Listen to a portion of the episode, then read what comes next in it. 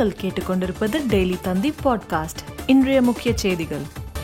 சொத்து வரி செலுத்தாமல் ஏமாற்றியோர் விவரங்களை இணையதளத்தில் வெளியிட வேண்டும். ஆட்சியர் தலைமையில் வரி விதிப்பு குழுவை அமைக்க வேண்டும் என்றும் உயர்நீதிமன்றம் உத்தரவு.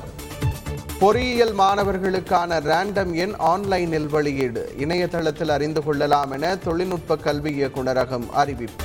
சசிகலா சிறையில் இருந்தபோது இரண்டு கோடி ரூபாய் வரை லஞ்சம் கைமாறியதாக புகார். கர்நாடக உயர்நீதிமன்றத்தில் லஞ்ச ஒழிப்பு போலீசார் விசாரணை அறிக்கை தாக்கல். ஏழு கோடி ரூபாய் மதிப்புள்ள போதைப் பொருளை சென்னைக்கு கடத்தி வந்த மூன்று பேர் கைது. மத்திய போதைப் பொருள் தடுப்பு பிரிவு அதிரடி. கேரளாவில் காதல் விவகாரத்தால் மூன்று ஆண்டில் முன்னூற்றி ஐம்பது பெண்கள் உயிரிழப்பு. பத்து பெண்கள் கொலை செய்யப்பட்டுள்ளதாகவும் சட்டப்பேரவையில் தகவல். தாலிபான் பிரதிநிதிகளுடன் சீன அதிகாரிகள் சந்திப்பு. இருதரப்பு உறவு குறித்து பேச்சு என தகவல். மேலும் செய்திகளுக்கு டெய்லி தந்தி டாட் காமை பாருங்கள்.